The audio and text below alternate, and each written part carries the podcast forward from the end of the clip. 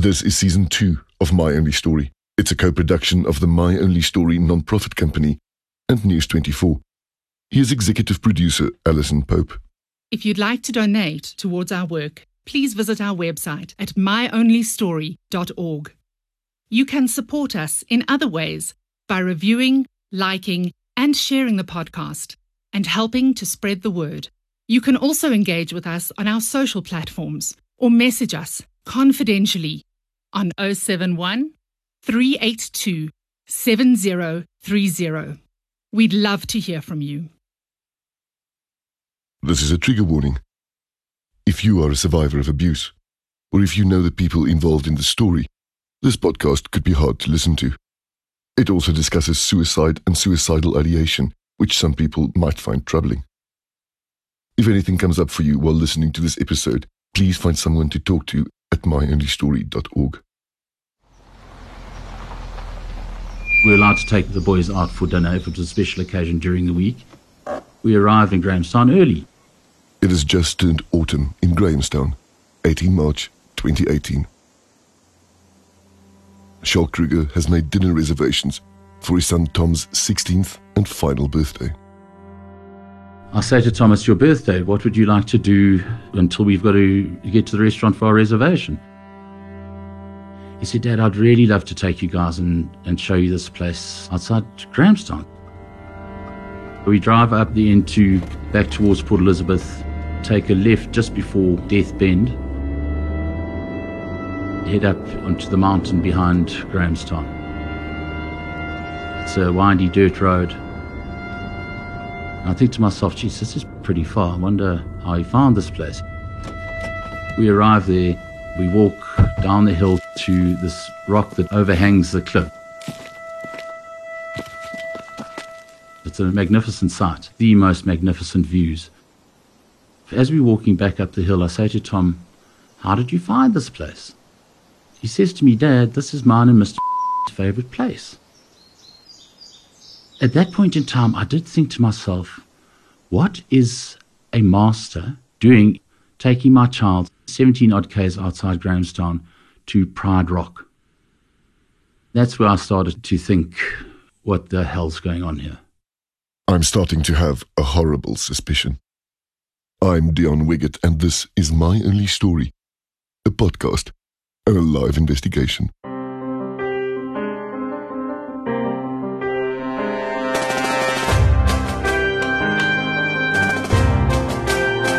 Last summer, I am sitting on my stoop and I'm staring at papers and remnants from the final four years of Tom Kruger's life. The period from 2015 to 2018. Last time we spoke plenty about those years. 2015, when Tom gets a scholarship to go to St. Andrew's College, and 2018, when Thomas hangs himself just minutes away from his dorm, Espin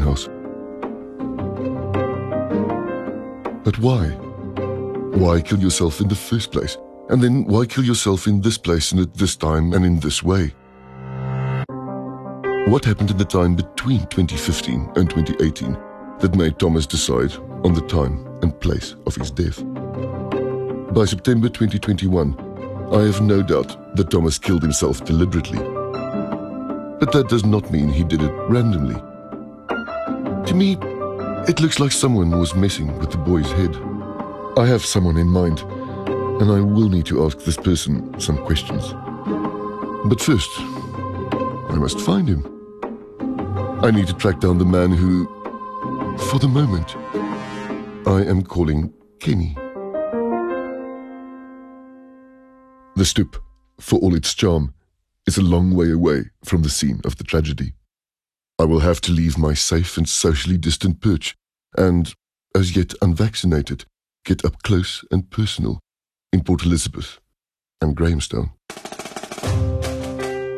To get to Grahamstown from Johannesburg, you face a thousand kilometer drive to the coast. It will take you all day, and the scenery is largely dry and charmless.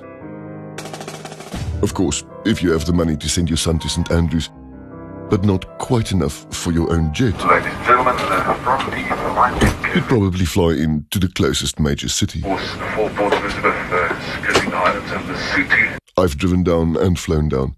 Flying is better.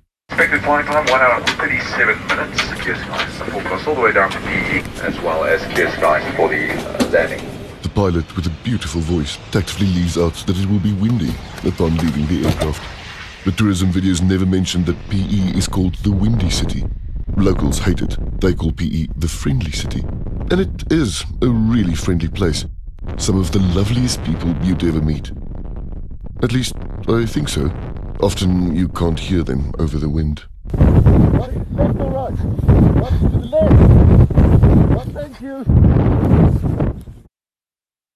Turn right onto N2 towards Grahamstown. Earlier this year, together with producers Alison Pope and Noctula Magnati, I drive for 90 minutes to get from Port Elizabeth to Grahamstown. Hello, how's it going? Very well, thank you. We're driving around Grahamstown looking for the water polo pool and for the entrance to the St Andrews campus. Yeah, so I've just carried on down this road. Awesome. Go all the way to the other end and then it's right there, okay? Perfect, thank you so much, eh? Now we understand why we couldn't find the entrance. There isn't one. You're on the right street. so Just in the wrong- You're just going the wrong Okay, way. awesome. This is the first deeply unusual point about the St Andrews campus. It doesn't have an entrance because it isn't enclosed. Rather, the school is so much part of Grahamstown that any resident nipping out for a coffee could drive right through the middle of a high school with classrooms and dormitories and sports fields to your left and to your right. I understand that my tour of the St Andrews campus could fill you with jealousy or desire. In that case, a spot of Google Earth will do you a world of good. Get out that phone or tablet and in Google Earth type St Andrews College with an apostrophe S, yes, and then tap with care. You want to avoid the namesakes in Scotland and Australia and select St Andrews College on Somerset Street, Grahamstown, or Makanda. Just to the right of where the red pin lands, you'll notice Somerset Street. Somerset Street is a steep affair and it runs north to south right through the middle of the St Andrews campus. Let us head north, up the hill. On our left, we can see the headmaster's office in the admin block, some classrooms and two dorms. First, Armstrong House, and then beyond it, Espin House, where Tom Kruger lived until 2018. But we must tear ourselves away from the view on the left, for there are greater attractions still to be found on our right. Opposite the headmaster's office, we see sought after Upper House. And then, cameras at the ready, the splendid Anglican chapel designed by Sir Herbert Baker. And beyond it, the historic clock tower and the grave of the school's founder.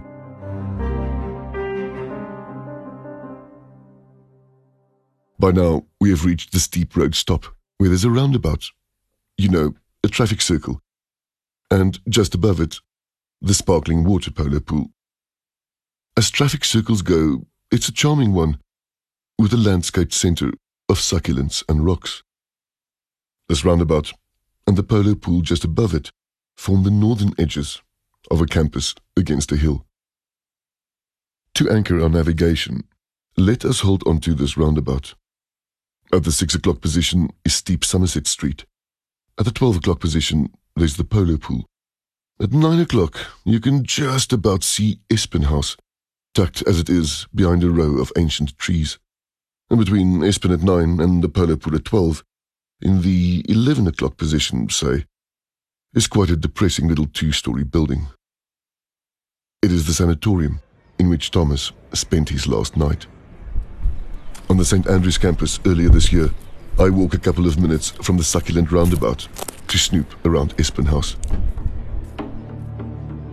I am on the hunt for the man I'm briefly calling Kenny. You see, not so long ago, Kenny was no stranger around these parts. On my walk from the succulent roundabout to Espin House, I picture the scene in January 2016. Thomas Kruger's parents drop him off at Espin House on the first day of the rest of his life. Their boy is now in the safe and caring arms of a school like no other. I hadn't been to boarding school myself, so there was concern that the boys were going to boarding school. You have your beautiful children for such a short space of time. We are so close to our kids. To drop your kids off is quite an ordeal. It's a dreadful, empty feeling to drive away, leaving them and entrusting them into the hands of people that you literally don't know. But not for one minute did I ever fear for their safety. I'd heard how safe it is in Grahamstown.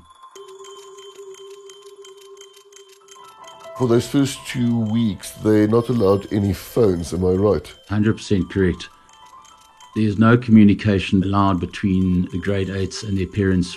This is explained to us as a way of getting the boys to settle in, get over their potential homesickness, and adjust to this new environment. It, it, it still, to this day, strikes fear in me it's you know I, I just it was the most terrible feeling not having access to news from Tom, what it was going on, how I was enjoying it, whether or not he was homesick. We see Tom on the third weekend. We go through to Grahamstown. He seems to be homesick to a certain extent, but also seems to be enjoying himself. Has made amazing new friends within a short space of time. You know, obviously, when you are living in each other's pockets 24 hours a day, there's a lot of fun going on, but there certainly is an element of, of, of homesickness, which I think would be normal, you know. I mean, I know I would have felt the same. In a restaurant in Grahamstown, on that first weekend reunion between parents and son, Charles is not surprised to hear what Thomas tells him next. Tom believes he has found his niche at college already. See, from the time that Tom was a little boy, he was mad about the water. I think the only time I disciplined Tom with a smack on his bum was when he tried to climb over our pool fence at the age of three to jump into a pool. I'd always said I would only ever smack a child if it was a life, something life threatening. Um, so he did get a clap for that. Um, but we, Tom and I, swam for hours and hours and hours on end. Libby and I both attended swimming lessons with him. Libby is Charles' wife and Tom's mother. He swam very well. So from then on, it just developed. The first time he starts water polo is at junior school and he excels in it. He actually makes the EP side. The EP, or Eastern Province, is traditionally the Eastern Cape's provincial sporting side. And so, with a head full of water polo dreams and recent glories, Thomas makes his way straight to the swimming pool. He makes amazing mates through water polo a lot of his mates are in Espin House with him. They are fit, strapping young men, passionate about their polo. Can't wait to get into the polo pool. Lots of training, lots of practice, and bonding up a storm, really. And that's where he finds his niche and starts to make his close St Andrews mates. By all indications, Tom's first few weeks at Espenhaus were among the happiest of his short life. But soon enough, the changes started. We first noticed a big difference in Tom six months after he arrived at St Andrews College. He became a different child, and to a certain extent, both of us felt we'd lost our child. He became very private. When he went to the loo, he'd lock his bedroom doors as well as his bathroom door. I found that quite odd from being a very affectionate, loving child, that all stopped. And, you know, we are a very affectionate family and lots of hugs. And, and all of a sudden, Tom didn't want to do that anymore. Charles comes to the same conclusion that many of us would. It must be puberty. That's what we sort of wrote it down to, um, is that it was just normal behavior to change so dramatically over a short space of time. I did find it very odd that it happened within six months of him being at college. I, I suppose I did question it at the time, but just uh, just went along with it. It got progressively worse. He became a lot more private, was uncomfortable with a hug, um, almost pushing one away. The real depression started at the beginning of 2018. Can a child just change without a reason? I have my theory. And so I simply must introduce you to Kenny, who is one of the people this story is about. Kenny is a teacher, but moreover, he's a sports coach. A coach that gets results, his colleagues would say. But Kenny is much more than just a sports coach. At one point, to Thomas, Kenny meant the world. At times they seemed inseparable. And when finally they were separated, well, that's the point where Thomas would start to fall apart.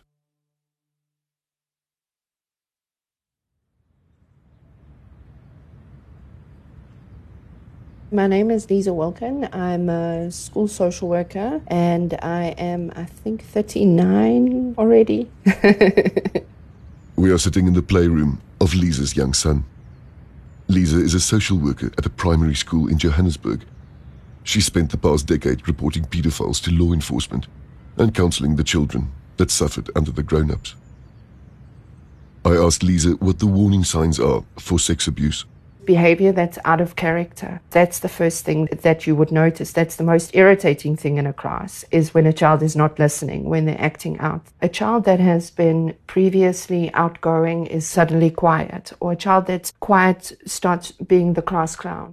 Once a teacher suspects the sexual abuse of a child, says Lisa, they have a legal responsibility to report it in terms of South African law? Anytime that you suspect that a child is in a position like that, it has to be reported. The problem is that it doesn't always get reported. But even if you think a child might be exposed to inappropriate sexual materials, that is still an act of sexual violation which needs to be reported teachers might, out of entirely decent reasons, decide to keep a child's confidence because a child disclosed something to them confidentially. It's completely illegal to keep that to yourself. Teachers fall into this trap because children come and disclose and they say, you know what, but I'm scared. I'm scared mum and dad find out. I'm scared this person finds out and they hurt me. So teachers feel you've trusted me, so I'm, I'm going to keep this confidence and try and maneuver it in other ways. So even if that child who is anybody under the age of 18 yes. tells the teacher, do not tell anyone, the teacher has to tell someone or they are breaking the law.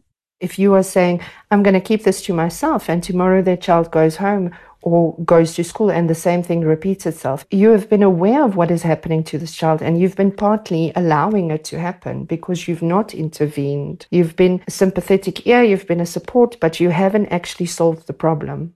I asked Lisa how the office politics work. Do you have to tell the headmaster first?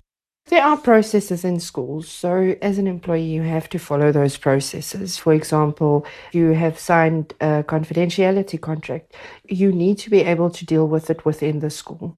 Whatever happens needs to be reported to the principal. The principal also has a legal obligation to report it. So, if that principal doesn't report it, that would be their liability. What if the school decides to deal with it internally? Again, I'm saying the same thing, but I can't say it in any other way or in any more seriousness. It's completely illegal that, that they do need to report it. There's no way to get around it. There's no other way to say it. it it's, I mean, why would you not report this? Your reputation is your reputation more important than a child's life? Whether this person is doing what they're doing in a school or whether they're doing it at a public swimming pool or at a mall or at their neighbor's house, that is not just happening in a school. It's not confined to a school property. You are in a position to do something about that. It, it's got nothing to do with the school's reputation. It's got to do with an element of society. It's a matter of perspective. Let me barge in quickly for two clarifications.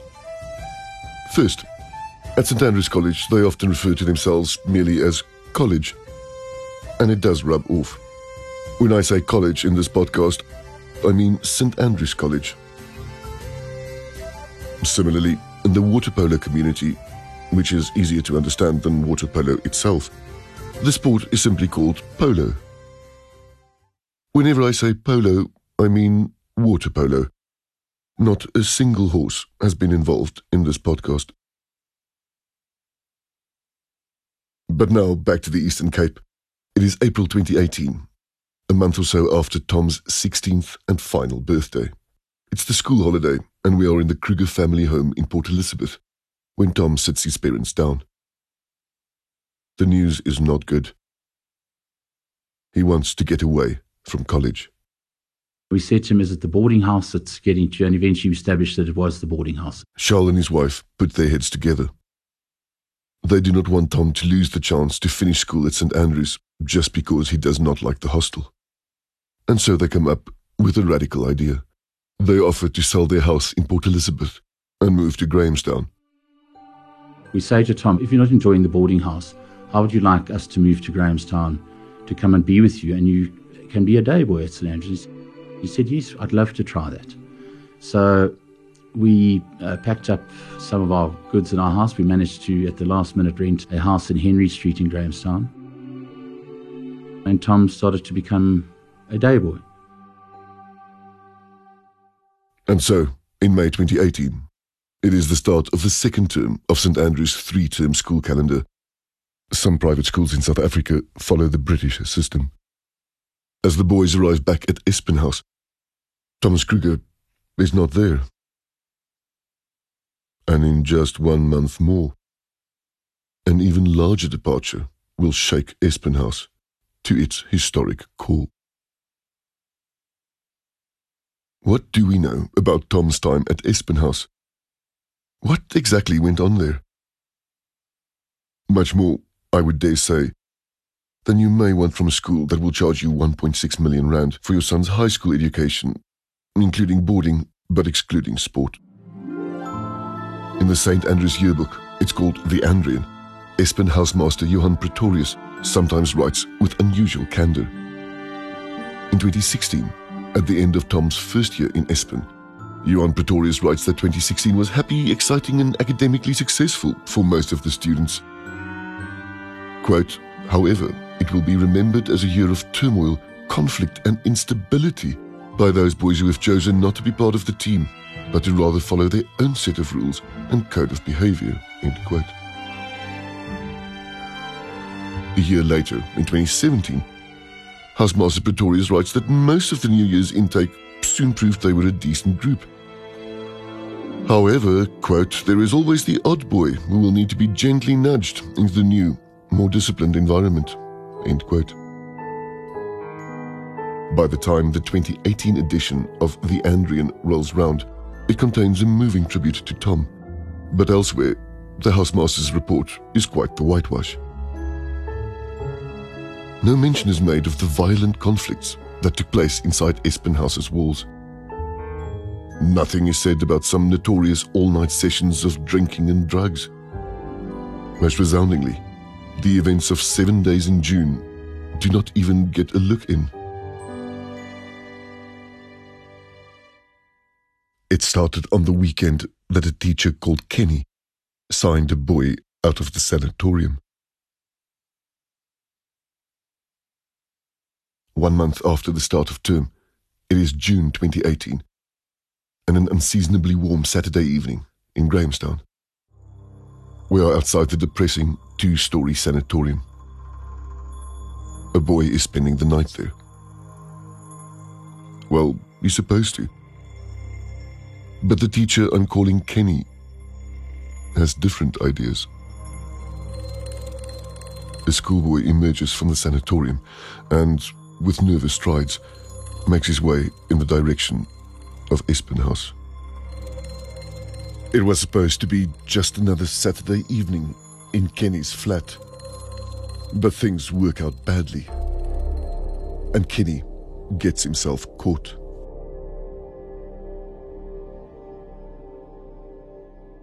My name is Graham Lucas Bull. I'm 34 years old, and I used to be the head of Armstrong House at St Andrews College.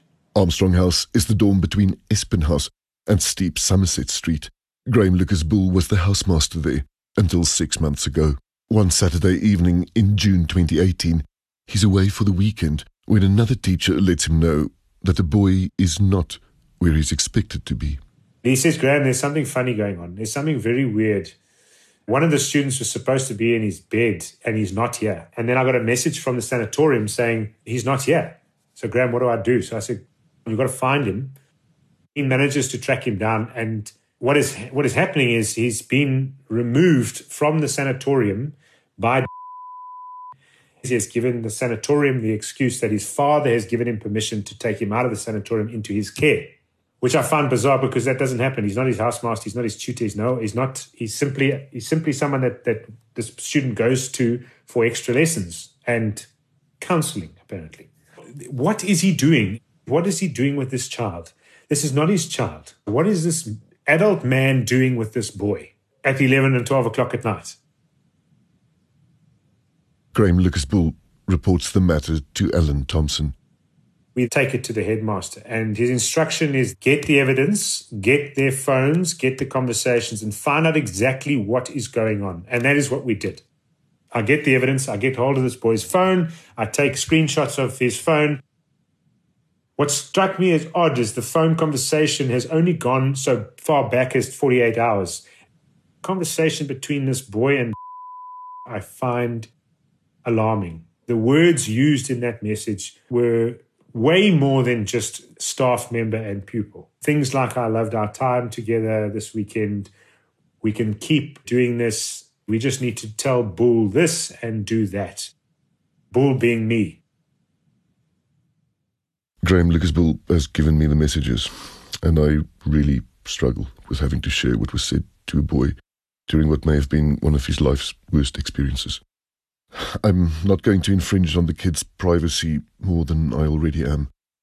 And I share the following three messages from Kenny through gritted teeth in the public interest. In the first message, Kenny writes, quote, I loved the last 24 hours, but this is impacting my job. I want to talk to you every day and see you every day. We just have to be clever now emoji of a flexing arm. Nothing changes between us, I promise. We can still do things. You can come and visit when you say you are. End quote. 25 minutes later, Kenny writes his second message. Quote, We have to start playing a bit of a game now. When you speak to Bull, mention that I have said I will not be tutoring you anymore. Say that you feel very unhappy and alone now, if you don't mind. I have a plan. Do you trust me? End quote. The kid says, Of course I do. Right, quote, Okay, then we're on it. He will chat to you tomorrow. He's going to ask you where you go every evening, so you must say, Sometimes I help you with assignments.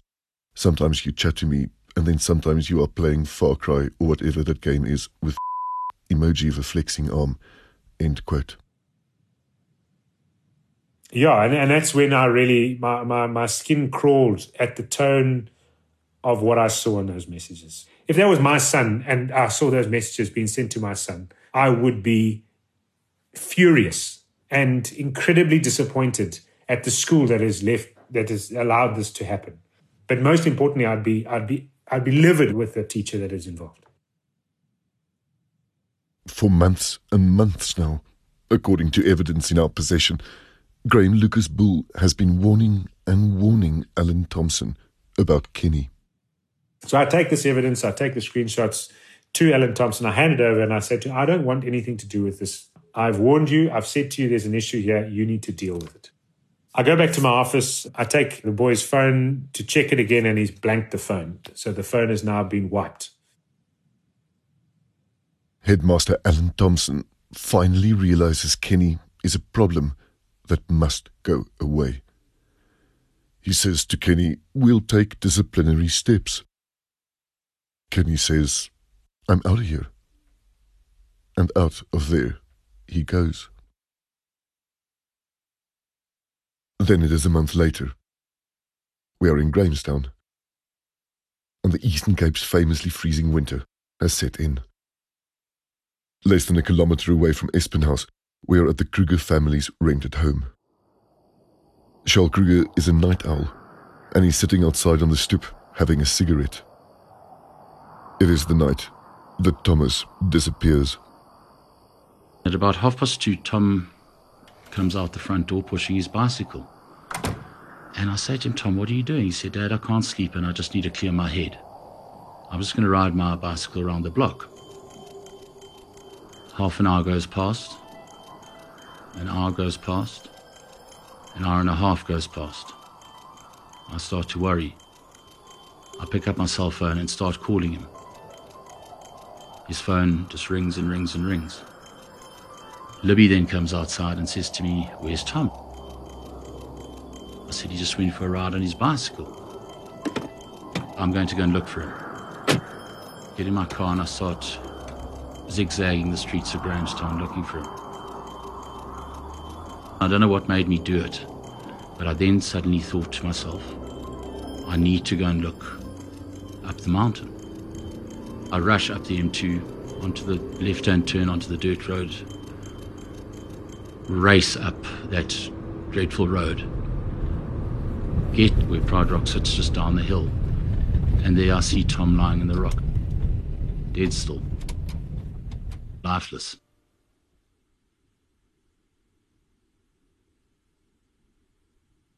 Last month, in the Green and Rocky Mountains outside Grahamstown, producer Nokuthula and I go search for Pride Rock. So according to Google Maps, this is where it is. And I saw a rock that looks like a route marker.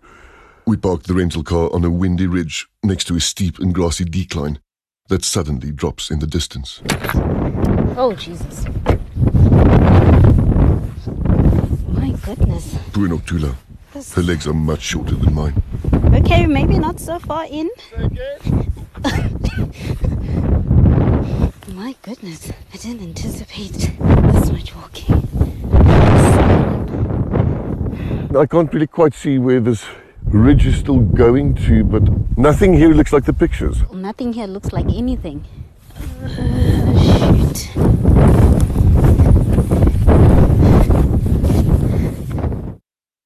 So, where can we venture to? Well, I mean, we haven't yet followed the route the dude suggested.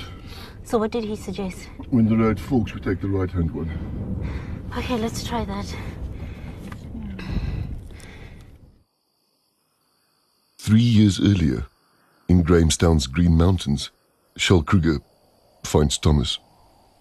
Walking over to him, and as I arrive there, he jumps up. And I got the fright of my life. We hug and cry. And I said, Tom, we are going back to Port Elizabeth. I said to my boy, if you're so upset, you don't ever have to go to school again. If there's too much pressure on you, you don't ever have to go to school again. Take a break. Um, yeah, that was the most incredibly emotional evening for me down at. Uh, it's yeah, it's, it's it struck to the core of my being because I thought I'd actually found him dead on a on a at a rock that was him and his favourite place in Grahamstown. It is a few days after Charles found Tom at Pride Rock. We are back in Port Elizabeth, in another hastily rented Kruger family home. Thomas tries to take a break, but his WhatsApp keeps on pinging and pinging.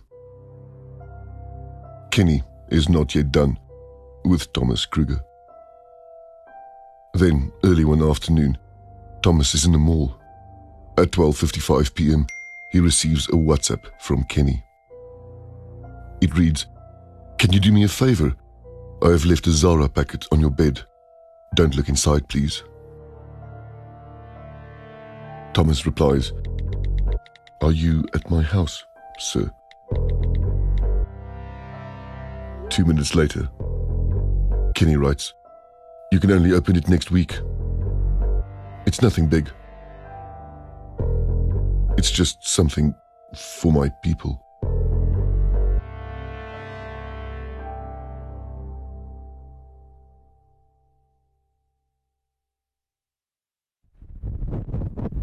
Last month, in the green and very rocky mountains outside Grahamstown, Nokuthula and I park on another precipitous ridge. Yeah, I think it's there. There it is. I'm sure that's it. I mean, because that's, there's like a rock overhanging there. Yes, this is it. I've seen the pictures. I just, in my mind, it was so much bigger. And less windy. I don't know if it was less windy in my mind, but it was bigger. You know what this rock looks like? in Lion King when they yeah yeah well, they, we got license back. when they present Pumbaa Simba. Simba. The favorite spot of and Tom Kruger, which, I mean, we are out in the middle of nowhere, like, you know, half an hour from Grahamstown. For a teacher and a pupil to be coming here alone, it is, it is, it's not appropriate. Also, if you came here and you were driven by a teacher or by an adult, you would have no way to get back by yourself without, I mean, a considerable walk back into town. Now it is August 2018 in the Eastern Cape. Two months after Kenny left St Andrews, and one month after Tom was found on Pride Rock. By this point, the contents of the Zara packet have become a source of great conflict between Thomas Kruger and Kenny. Long story short, inside the Zara packet are what Thomas and Kenny refer to as chocolates. Thomas has been away from St Andrews for a month, but Kenny wants him to go back to Grahamstown, sneak into a number of different dormitories, and leave the chocolates and the select boys' pillows. Finally, Tom lets Kenny know that he's in Grahamstown. Promptly, Kenny sends a voice note inquiring about Tom's well being and demanding a plan for chocolate distribution. Yeah, Tom, Thomas, all good, thank you. I'm being prepared for our first team water polo trials tomorrow. That's the voice of David McKenzie, former deputy housemaster of Espin House, and the man whom I briefly called Kenny. And these poor kids uh, are going to have to do a fitness test as well, so they're going to ship themselves, as per usual. Uh, what are you doing in Grahamstown? Um, how long are you there for? Please tell me you can distribute those those chocolates to to our little maatjies. Mikey's is Afrikaans for little friends. Um, But now David McKenzie is demanding to know a decision that Thomas has not yet made. have you fetched yourself from the school yet? Are you staying at St Andrews? What are you doing? Tell me your life story now. Now here's Thomas responding to David McKenzie, who was Tom's favorite teacher and also his water polo coach. Also, um, yeah, I'm in Grahamstown. I'm here until like Monday, I think, or Tuesday. Um, just here. I don't even know why we're here because oh, because they're fumigating our house, so we can't be in the house. Um, yeah, I'm gonna distribute the chocolates. I looked at them now. I think I know all of them. Um, Thomas is obviously me. Um, There's a rummaging around and a reading of names and nicknames, including one I should have noticed earlier. Bacon, obviously. and, Um, I don't know if that's all right, but I think so. And here again is David McKenzie, who is also a maths teacher. Hey, Tomasz. Um, you are almost 100% right, He's not nearly 100% correct. and bacon is obviously you and he is. Um, so yeah, shit, Tom. Make up your mind. I want to know what you're doing with it. Oh, fuck. Sleep off. I want to know what you're doing with your life, please, so I can sleep at night. Or maybe you feel much better knowing that you are al- alive and your brain isn't dying. So give me information ASAP. Um, enjoy Grahamstown while you're there. When are you going to do the distribution, boss?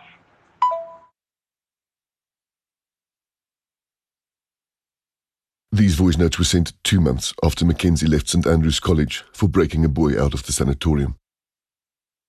We'll get to his new career in a moment. But first, let's look at the final week at college. By the end of the week, Headmaster Alan Thompson sends an email to staff to announce the dramatic events of the previous weekend.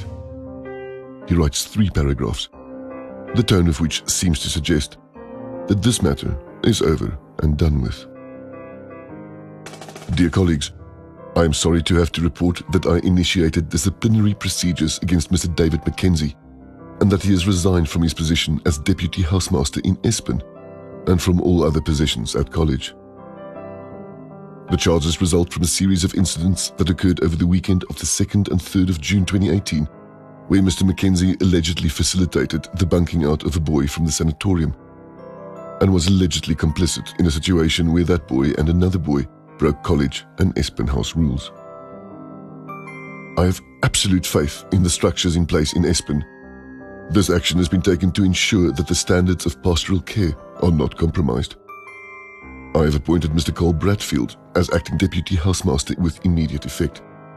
I have absolute confidence that Carl's knowledge of St Andrew's College and the boarding environment, as well as his superb manner with the boys, will ensure that Espin continues to flourish in this period of change. Thank you. Alan Thompson, Headmaster. David Mackenzie does not teach or coach again until one month later. That's when back up he pops to teach and to coach water polo at the Jewel of Central South Africa. Because you can't make this stuff up. Our rolling scandal rolls inland to Grey College in Bloemfontein and a rhythm school in Gauteng. Next time on My Only Story.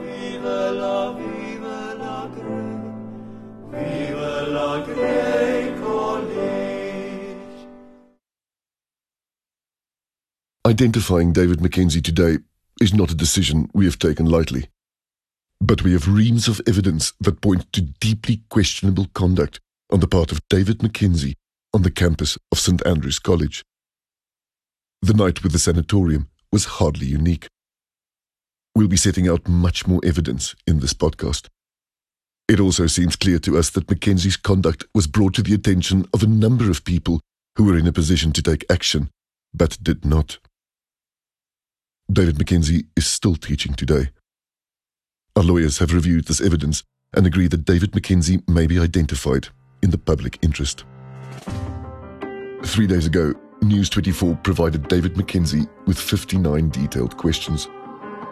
Through his lawyer, Mackenzie declined to answer any of the questions, although he did threaten to sue us if we identified him. Headmaster Alan Thompson responded to more than 40 detailed questions he received three days ago.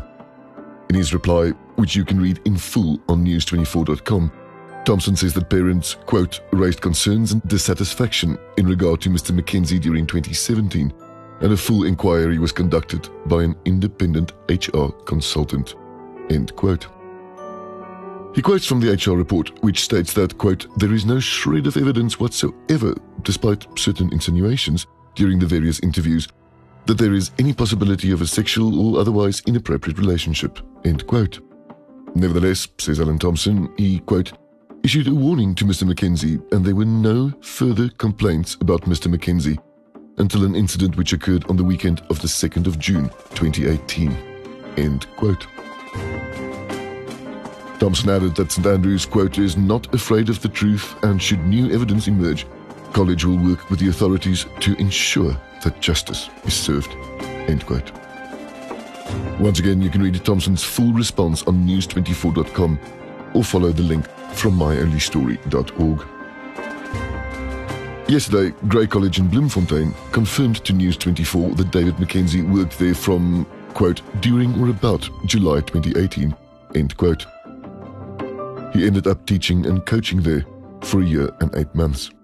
Through its lawyers, Grey College said it, quote, does not have any knowledge of Mr. Mackenzie's abrupt resignation from St Andrew's College and or the reason for the abrupt resignation other than knowing he left the employ of St Andrew's College, end quote. But to me, one of the answers from Grey College really jumps out. We asked what background checks the school conducted before appointing Mackenzie the month after he left St Andrews.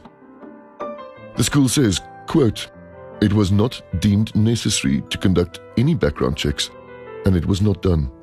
Mr. Mackenzie provided our client with his CV, which also included his history of former employment. Mr. Mackenzie was appointed by the school governing body on the basis of his CV and upon recommendation by a former acquaintance already employed by Grey College Primary School. End quote. Finally, Brigadier Thembinkosi Kinana told News24 that it was alleged that Thomas Kruger, quote, was having a relationship with a school employee and a case of supply or display of child pornography was opened for further investigation. After a thorough investigation, the case was closed due to insufficient evidence. End quote. Had sight of the police investigation, and in our view, it left many questions unanswered. We'll talk more about this another time.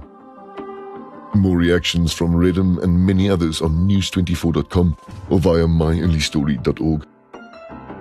It's been a crazy week since the start of My Only Stories new season. Thank you for the tip offs and the information and the damning tales from the water polo fraternity. This live investigation is taking shape, but you can continue to contact me completely confidentially at myonlystory.org. If you want to avoid spoilers, the podcast is out on Thursday at 5 a.m. South African time. MyOnlyStory.org is also the place to go for bonus materials and loads of resources about recovering from sexual abuse. My Only Story is written and edited by me, Deon Wiggett. The executive producer is Alison Pope. The associate producer is Nokuthula Manyati. And the sound engineer is Sean Jeffress. The original score is by Charles Johan Lingenfelder. Our artwork is by Kalla Krese. Additional reporting by News 24's Cecile Nairn Kakamba. Their production manager is Charlene Ruet, and their editor-in-chief, Adriaan Basson, is our editorial advisor. Special thanks to Sheldon Marias and Paula Barife. Whoever you are, please continue sending me your information and your tip-offs. You can contact me completely confidentially at myonlystory.org or message us on WhatsApp or Telegram on 071 382 7030. MyOnlyStory.org is also the place to go for bonus materials and loads of resources about recovering from sexual abuse. At MyOnlyStory.org, there are loads of links to people to talk to, depending on where you are in the world. If you're in South Africa, you can always, always phone SADAG on 0800 456 789. It's sequential and easy to remember. 0800 456 789. My Only Story is out every Thursday at 5 a.m. South African time. Subscribe on your favorite podcast app and follow the developments all week long at news24.com.